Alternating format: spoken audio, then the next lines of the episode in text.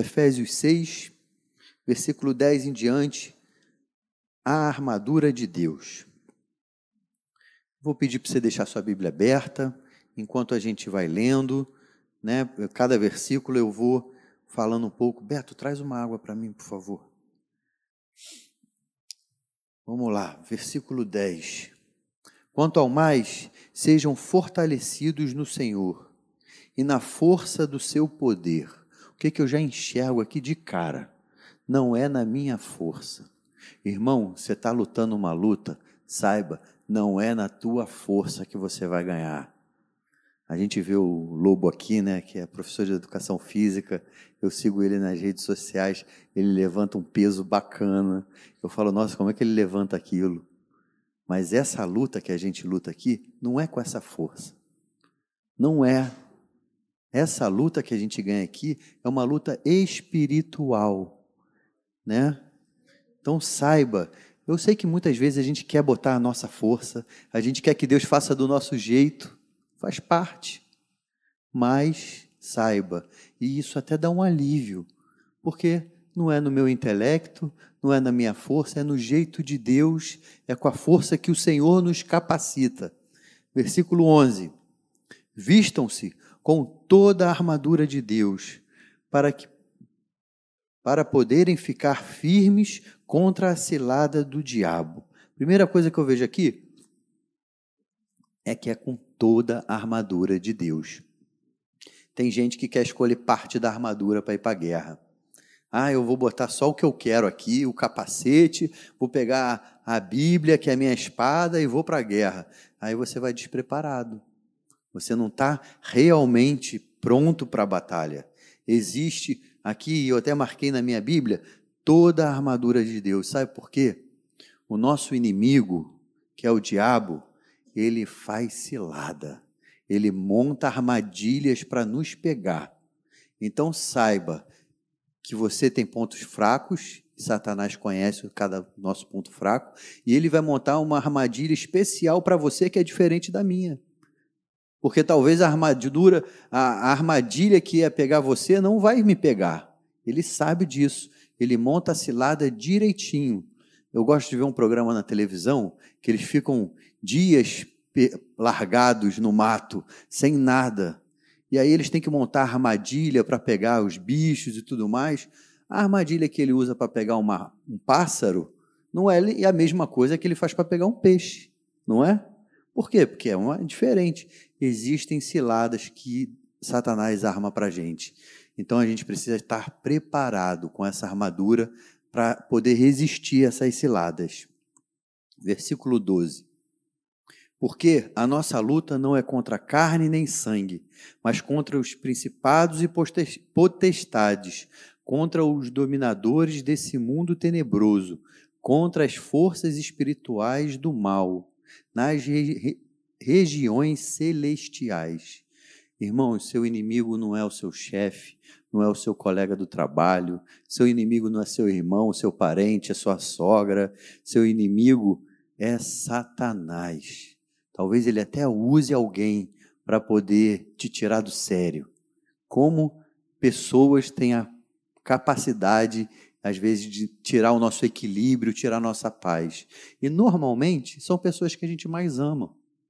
Elas que têm mais capacidade de nos ofender, de nos agredir, não é? Se uma pessoa desconhecida na rua falar uma coisa para mim, e aí? Não é ninguém. Mas se meu filho fala uma coisa para mim, entra diferente no nosso coração. Mas ele não é meu inimigo.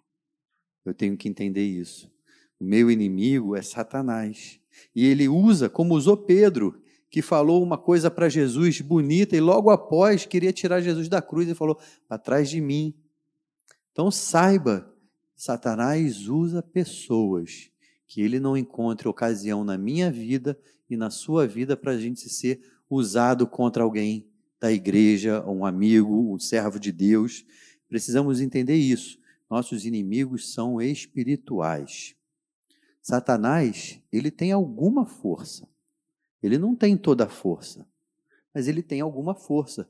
Nas pragas do Egito, nas primeiras pragas, os encantadores do Egito conseguiram imitar. Isso significa que Satanás tem certo poder. Mas nós servimos um Deus, irmãos, que tem todo o poder. E isso é o que nos deixa forte, que nos fortalece. Saiba, a força não está em você, a força está em Deus. Mas para isso nós temos que estar no centro da vontade de Deus para a nossa vida. Vamos continuar. Por isso, peguem toda a armadura de Deus, para que vocês possam resistir no dia mal, e depois de terem resistido tudo, permaneçam inabaláveis. Aleluia. Sabe o que, eu vejo nisso, irmãos?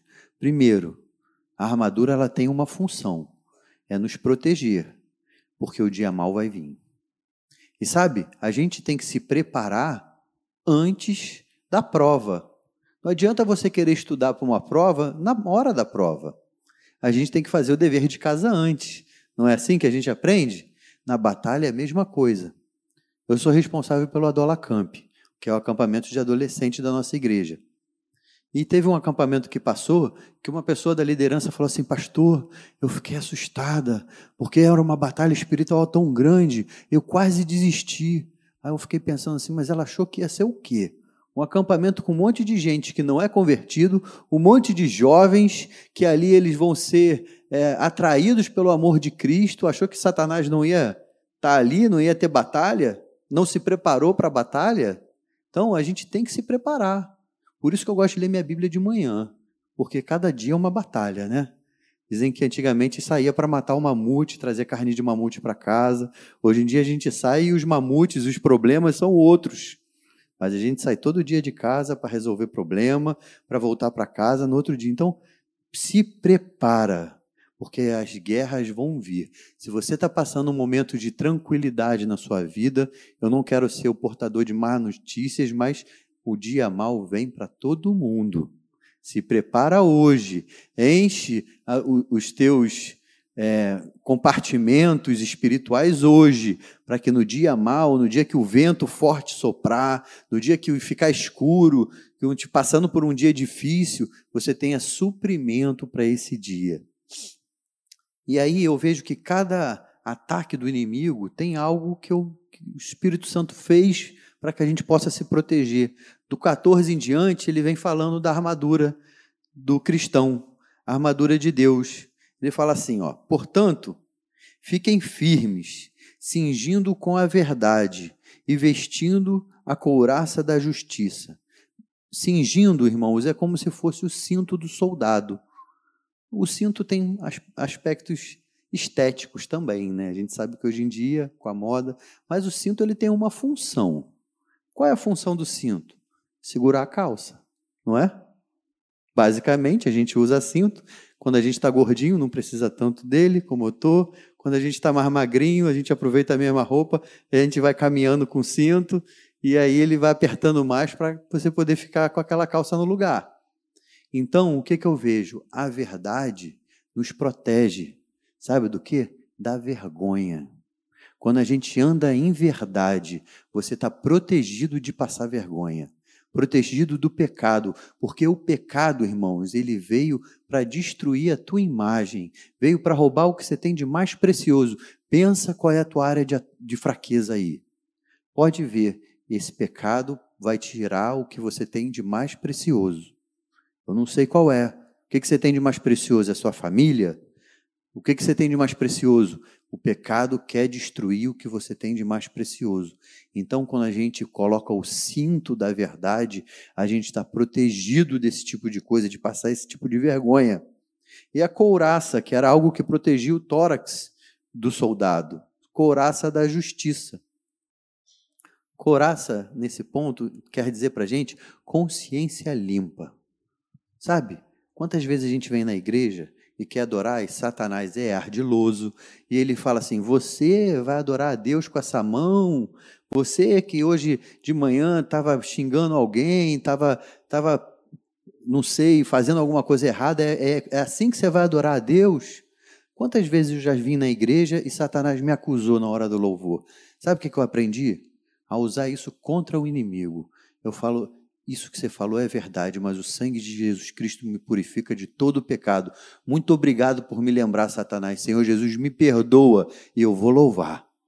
Porque o que ele quer é que você fique acanhado, que você pare de louvar, que você não louve. Não deixe que esse, essa seta do inimigo te acuse. Porque, irmãos, ninguém é perfeito. Perfeito, nosso Senhor Jesus. A gente erra. Então, quando ele vier te acusar, saiba você pode pedir perdão dos seus pecados e continuar caminhando. A diferença, a gente não é perfeito, mas a gente quer acertar. Essa é a diferença de todo mundo que está aqui.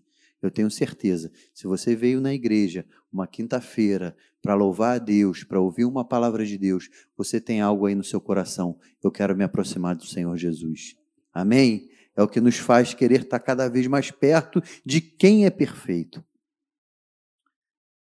Versículo 15 tenha os pés calçados com a preparação do evangelho da paz. Como é importante para um soldado o seu pé. Eu não servi o exército não, mas sabia que hoje eu me arrependo? Eu devia ter servido o exército, eu acho que ia fazer tão bem para mim, sou tão bagunceiro. Eu acho que eu ia ser uma pessoa mais organizada, ia me dar um pouco mais de disciplina, né? Mas eu não servi, eu fui excedente. Mas eu vejo em muitos filmes, eu adoro documentário de guerra, sobre história, sobre a Segunda Guerra Mundial, e a gente sabe que o soldado ele tem uma preocupação especial com a sua arma e com o seu boot. Porque se o pé dele tiver molhado muito tempo na guerra, se ele tiver com o pé ferido, ele não vai poder avançar. Ele não vai poder fazer cumprir a missão que foi dada para ele. Então, o pé para o soldado de Cristo é importante. E como é que a gente está dizendo que a gente tem que calçar os pés? Com a preparação do Evangelho da Paz. Leia a Bíblia, procure estudar a Bíblia, conheça a Bíblia, venha na escola bíblica dominical, não, não seja um membro só domingueiro, tenha uma leitura bíblica, um, um hábito de ler a Bíblia. Irmãos, hoje em dia, tem tanto conteúdo bom na internet que a gente não gasta aquele tempo de transporte, aquele tempo que a gente tem, que às vezes é um tempo meio morto no nosso dia, nos edificando se a gente não quiser. Porque tem tanta coisa boa para a gente colocar para dentro que a gente não faz se não quiser. É podcast, são vídeos, é, são tantos materiais bons. Quantas vezes a gente perde tempo com besteira, com uma série que não acrescenta nada? Não é pecado. Às vezes é até bom ter aquela lavagem cerebral, ver aquele negócio lá que você não pensa em nada, tá, tá só passando. A esposa às vezes pergunta para mim: o que, que você está vendo? Eu não sei, sabe? Tá, tá passando ali, mas é, mas eu entendo. Mas não te, não deixa de ter esse hábito de estudar a palavra, se preparar na palavra. Mas aqui ele deixa claro que é o evangelho da paz. Apesar de estarmos vivendo uma batalha, nós somos pacificadores a palavra de Deus diz: Bem-aventurados pacificadores. Porque um dia nós éramos inimigos de Deus. A gente não queria saber de Deus. E nós fomos reconciliados com o Pai. E agora nós todos aqui temos um ministério. Se você não sabe o seu ministério ainda, eu vou te dizer: seu ministério é trazer outras pessoas para a reconciliação com o Pai. Faça isso. Eu não sei se vai ser preparando uma comidinha gostosa, levando para sua vizinha, para ela gostar de você, para você poder depois ter a ocasião de chamá-la para vir à igreja, se é fazendo um cultinho da sua casa, fazendo um culto doméstico, não sei como é que é a estratégia que Deus vai te dar. Mas veja que as pessoas que estão trabalhando perto de você, que estão perto de você, são potenciais alvos da graça de Deus. Do mesmo jeito que um dia você foi alcançado, você pode alcançar outros também. E não é fazendo guerra com essas pessoas, né? É o evangelho da paz. Versículo 16. Segurando sempre o escudo da fé, com o qual poderão apagar todos os dardos inflamados do inimigo. Sabe o que é o escudo da fé? São algumas certezas que nós temos. Quando a gente lê a Bíblia, a gente tem algumas certezas. Quando a gente é jovem, quando eu era adolescente, eu achava que Deus só falava comigo quando eu sentia um arrepio, quando eu chorava no culto, ah, aquele culto tinha sido uma bênção, Deus falou comigo. A gente vai crescendo e a gente sabe que não é necessário, é bom. Como é bom isso, né? Se deleitar na presença de Deus é bom, mas Deus fala contigo no culto racional. Quando você está lendo a Bíblia lá e vem aquela disciplina do Espírito Santo falando: oh, isso você não está vivendo, você precisa disso. É Deus falando conosco também. Nós precisamos entender, porque o escudo da fé são certezas. Aonde estão essas certezas? Estão na palavra de Deus. Certeza de quê? Que Deus me ama. Isso é uma certeza que eu posso ter. Outra certeza, que Ele está comigo todos os dias da minha vida. Mesmo que eu esteja sentindo que o céu está de bronze, que a minha oração não está subindo, e está subindo, Ele está te ouvindo. Né? Porque Satanás às vezes fala assim: por que você está orando? Deus não está te ouvindo. Não, repreende em nome de Jesus esse, essa seta, esse dardo inflamado do inimigo e tenha certeza, ele está contigo todos os dias da sua vida. Mesmo que você não esteja sentindo nada, naquele dia que a gente está mais triste, porque tem dias e dias. Tem dias que a gente acorda bem, parecendo um super-herói de Deus, não é? Deus está comigo e glória a Deus, cheio da fé. Tem dia que a gente acorda mais borocochô, mais triste. Nesse dia, Deus está contigo também. No dia que você recebeu uma notícia ruim, uma notícia às vezes de um exame médico que não veio muito bom, Deus não te abandonou. Deus está contigo. Isso é o nosso escudo. Isso é que nos protege. Versículo 17. Usem também o capacete da salvação e a espada do Espírito, que é a palavra de Deus. O capacete, irmãos, é muito importante porque protege a nossa mente. Nós precisamos ter a mente mais parecida com o de Cristo. Sabe que quando eu me converti, eu tinha um palavreado muito torto. Falava muito palavrão. E a primeira coisa que a gente muda no convívio com os irmãos, porque a gente não ouve palavrão na igreja, a gente tenta se segurar para não falar palavrão, né? E isso aconteceu. Só que um dia o Espírito Santo falou para mim assim, ó, não adianta você só não falar palavrão. Você tem que alcançar um outro nível. Eu quero que você não pense palavrão. E aí eu falei: ai Deus, me ajuda, porque não vai ser na minha força. Mas a palavra vai nos limpando, irmãos, vai protegendo a nossa mente, como fala, pela renovação da nossa mente. A gente entra na igreja do jeito que a gente está. A igreja é para todo mundo, mas a gente não fica do jeito que a gente é. Cada ano que passa, se você olhar para trás e você é um crente que procura fazer a vontade de Deus, você vai falar: esse ano eu melhorei. Eu olho para o ano, ano passado e olho para cá e falo: nossa, gente, eu sou outra pessoa. Porque pela minha força, não. Também um pouco pela minha disciplina de ler a Bíblia, de buscar a Deus. A gente tem o nosso papel, mas o Espírito Santo nos transforma. A gente faz a nossa parte sabendo que Ele faz a dele. E Ele vai nos transformando. O capacete é isso, vai mudando a maneira da gente pensar. Protege a nossa mente de dardos inflamados do inimigo. Por isso que a gente não deve assistir qualquer coisa, participar de qualquer conversa. Tem coisa que não edifica, irmão. Pelo contrário, vai nos contaminando, vai oxidando a nossa vida. Então, não faz bem.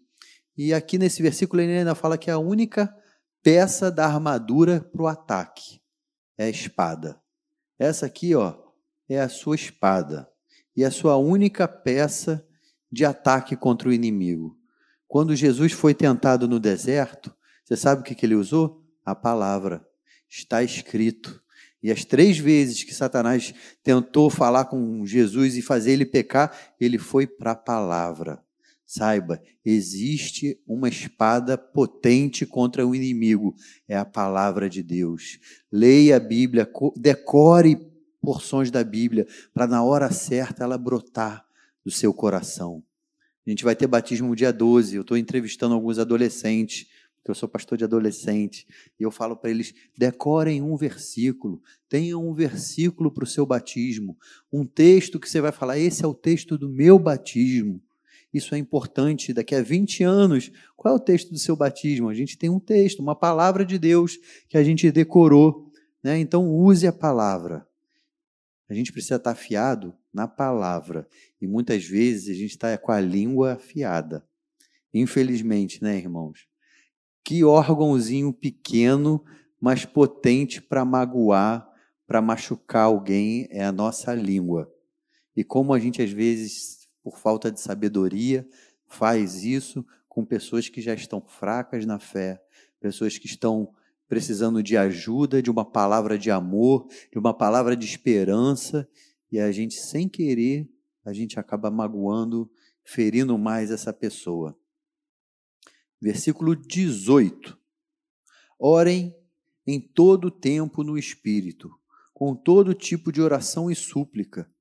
E para isso, vigiem em toda perseverança e súplica por todos os santos Irmãos, temos que orar o tempo todo. A palavra de Deus manda orar sem cessar. É lógico que a gente tem aquele momento especial no nosso dia.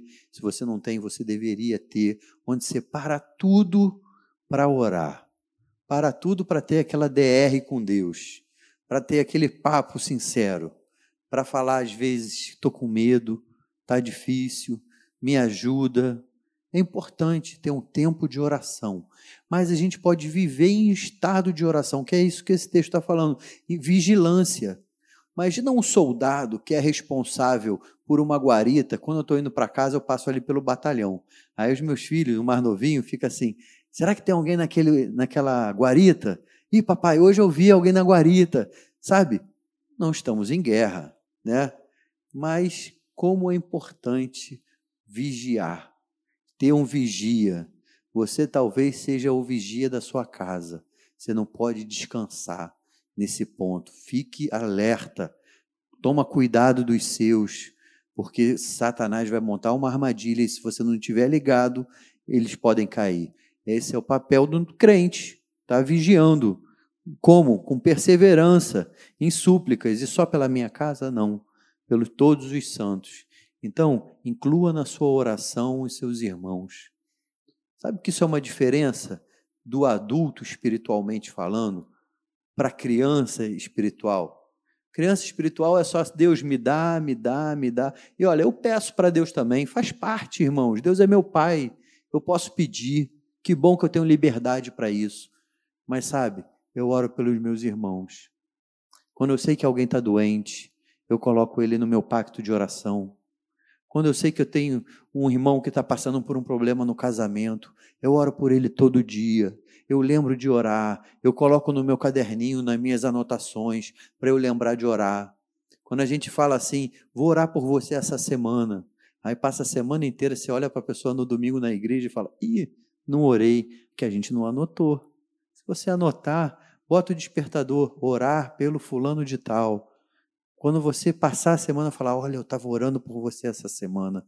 Olha, como eu já ouvi isso em momentos difíceis da minha vida, que fez toda a diferença. Saber que tinha alguém junto comigo naquela dificuldade, que você não está sozinho. E aqui, irmãos, no versículo 19, eu acho que é a única vez que Paulo pede oração por ele. Normalmente ele pede oração, ele diz que está orando, eu me coloco em oração por vocês, eu me prostro de joelho por vocês. Aqui ele pede oração. E orem também por mim, para que no abrir da minha boca me seja dada a palavra, para com ousadia tornar conhecido o mistério do evangelho. Irmãos, Orem pelos seus pastores, orem pelos seus líderes, orem um pelos outros, tenham esse hábito. Mas aqui está dizendo bem claro algo. Paulo estava preso, a gente vai ver no próximo versículo. Ele podia pedir tanta coisa para que eu, que eu seja solto pelo meu problema. Ele pediu ousadia para pregar o evangelho. Irmãos, quantas vezes a gente está olhando só para o nosso problema a gente está olhando só para o que está acontecendo com a gente e a gente não está vendo o desespero, a sede de alguém que não tem Cristo, que é o maior dos problemas. Porque nós que somos convertidos, chamados por Jesus Cristo, se der um problema, que o nosso maior problema é o que é a morte. A Bíblia diz que aquele que crê em mim, mesmo que morra, viverá. Nós temos vida eterna, irmãos. Então, nada que pode acontecer contigo é tão ruim assim. porque o que a gente tem de mais precioso é passar a eternidade com o Senhor Jesus, já foi garantido na cruz do Calvário. Então, que a gente possa transbordar essa mensagem, que a gente possa fazer esse evangelho conhecido. Imagina onde você vai aí. Eu não estou lá, pastor Patrick não está lá, pastor David não está lá. Sabe quem Deus enviou para aquele lugar? Você. Tem lugares muito hostis, tem lugares muito difíceis de pregar o Evangelho. Pregar o Evangelho aqui na igreja é fácil, irmãos. Eu falo, Deus é bom, vocês falam aleluia. Deus tem todo o poder, você fala glória a Deus. Mas e no colégio? Quando tentam desacreditar a Bíblia, quando tentam desacreditar a Deus, nesse lugar você tem que ser sal e luz. Nesse lugar Deus te colocou lá como um farol para que você possa mostrar a luz de Cristo através da tua vida. Tenha essa intrepidez, fale a tempo e fora de tempo, pregue o evangelho, não se cale. Pode ser a última vez que aquela pessoa que está do seu lado tem a oportunidade de ouvir do evangelho. Você não sabe o que pode acontecer.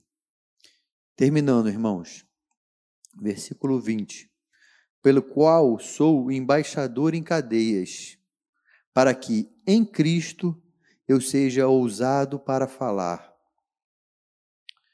Como me cumpre fazer? Irmãos, isso é o nosso papel.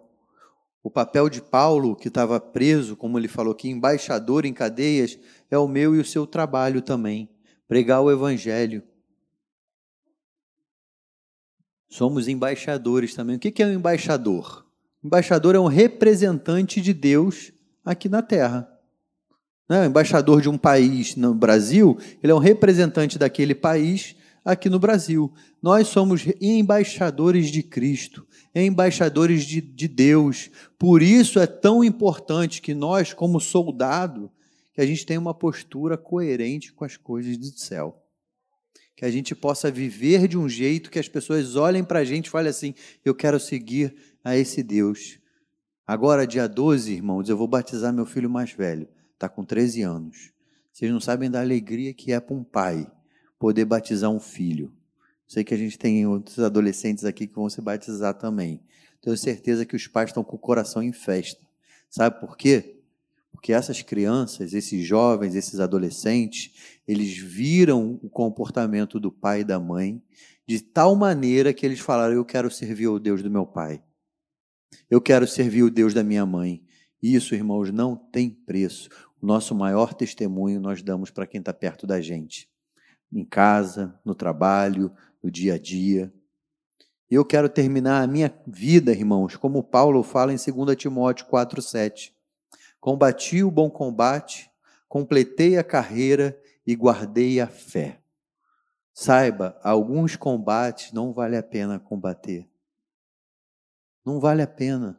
Algumas brigas não vale a pena, talvez você ganhe até discussão, mas perca um amigo e não possa falar de Jesus dele. Precisamos entender que temos uma carreira a caminhar. E o mais importante de todos é guardar a nossa fé. Guarde a sua fé em Cristo Jesus. Vamos ficar de pé nos nossos lugares? Eu quero orar. Quero orar por vocês. Eu quero orar por mim também porque eu sou soldado do mesmo exército que vocês. Todos aqui são soldados e precisamos ter que dar uma olhada para ver se a gente está usando a nossa armadura certinha. Talvez você seja um soldado que está ferido. Você fala assim, pastor, eu tô, eu tô ferido. Eu estou precisando de cura. O médico dos médicos está aqui hoje. E ele pode curar a tua alma. Ele pode curar essa ferida que está aberta. A cicatriz, irmãos, vai sempre ficar. A cicatriz significa que passamos por batalhas. E só tem cicatriz quem vai à guerra. Mas a cicatriz mostra que você venceu a guerra. Que você passou por aquele problema. Está vivo hoje. Que Deus possa nos dar essa sabedoria Sabe, estamos entrando na primavera. Nem parece, né? Tá frio. Mas acabou de acontecer uma virada de estação. Saiba que Deus hoje está te preparando para essa mudança de estação na sua vida. Ele vai te curar para aquilo que não te matou no inverno da tua vida, aquilo que não te matou no inverno, possa florescer na tua vida nessa primavera. Eu não sei o que é que está vindo na tua vida aí pela frente, essa primavera de Deus, mas recebe ela. Fala, Senhor, me dá força, me dá força, Pai, para que eu possa resistir ao dia mal, que eu possa resistir às ciladas do inimigo, porque eu quero completar a minha carreira. Isso não é só para vocês, irmãos, é para mim também. Eu me coloco no mesmo lugar. Por isso eu queria que nós curvássemos nossa cabeça a gente possa orar. Se você está na internet nos acompanhando e isso falou contigo, faça um propósito com o Senhor também, de santificar a tua vida, de vestir essa armadura de Deus, para que você possa passar pelo dia mal, para que você possa completar a sua carreira. Senhor, estamos na tua presença, Pai. Porque na verdade, Pai, nunca saímos da tua presença. Tu Tu nos vê na hora que deitamos na cama, na hora que levantamos da cama, na hora que saímos de casa, na hora que voltamos para casa. Tu estás nos observando, tu estás conosco todo o tempo, Pai. Senhor, queremos te pedir ajuda, Pai. Protege a nossa mente, Pai. Nos ajuda a usarmos o escudo da fé. Nos ajuda, Pai, com a preparação do Evangelho. Coloca sede no nosso coração com a, pela tua palavra, Pai que nosso coração possa arder para conhecer mais de Ti, conhecer mais da Tua lei, Pai.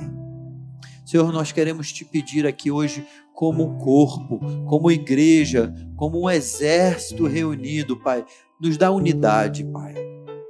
Que as nossas diferenças, Pai, não sejam tão grandes que nos afastem um dos outros. Queremos viver com os nossos irmãos, Pai nos dá sabedoria, que a gente possa entender que o que nos une é muito maior do que o que nos separa, Pai. Nos dá unidade, Pai, como igreja. Abençoa a Maranata, Senhor Jesus. Abençoa a nossa igreja, Pai, para que possamos, Senhor Jesus, sermos um em Cristo Jesus. Eu te peço, Pai, para cada irmão que está aqui hoje, para cada pessoa que está conectada na internet, que ele possa completar a sua carreira de uma maneira bonita, que ele possa guardar a sua fé. Eu, como ministro do Evangelho, eu abençoo a vida dos meus irmãos, de cada um deles, Pai, com o propósito de continuar buscando, buscando a tua verdade, buscando mais de ti, Pai, intercedendo pelos meus irmãos. É isso que nós te pedimos e te agradecemos, em nome de Jesus. Amém.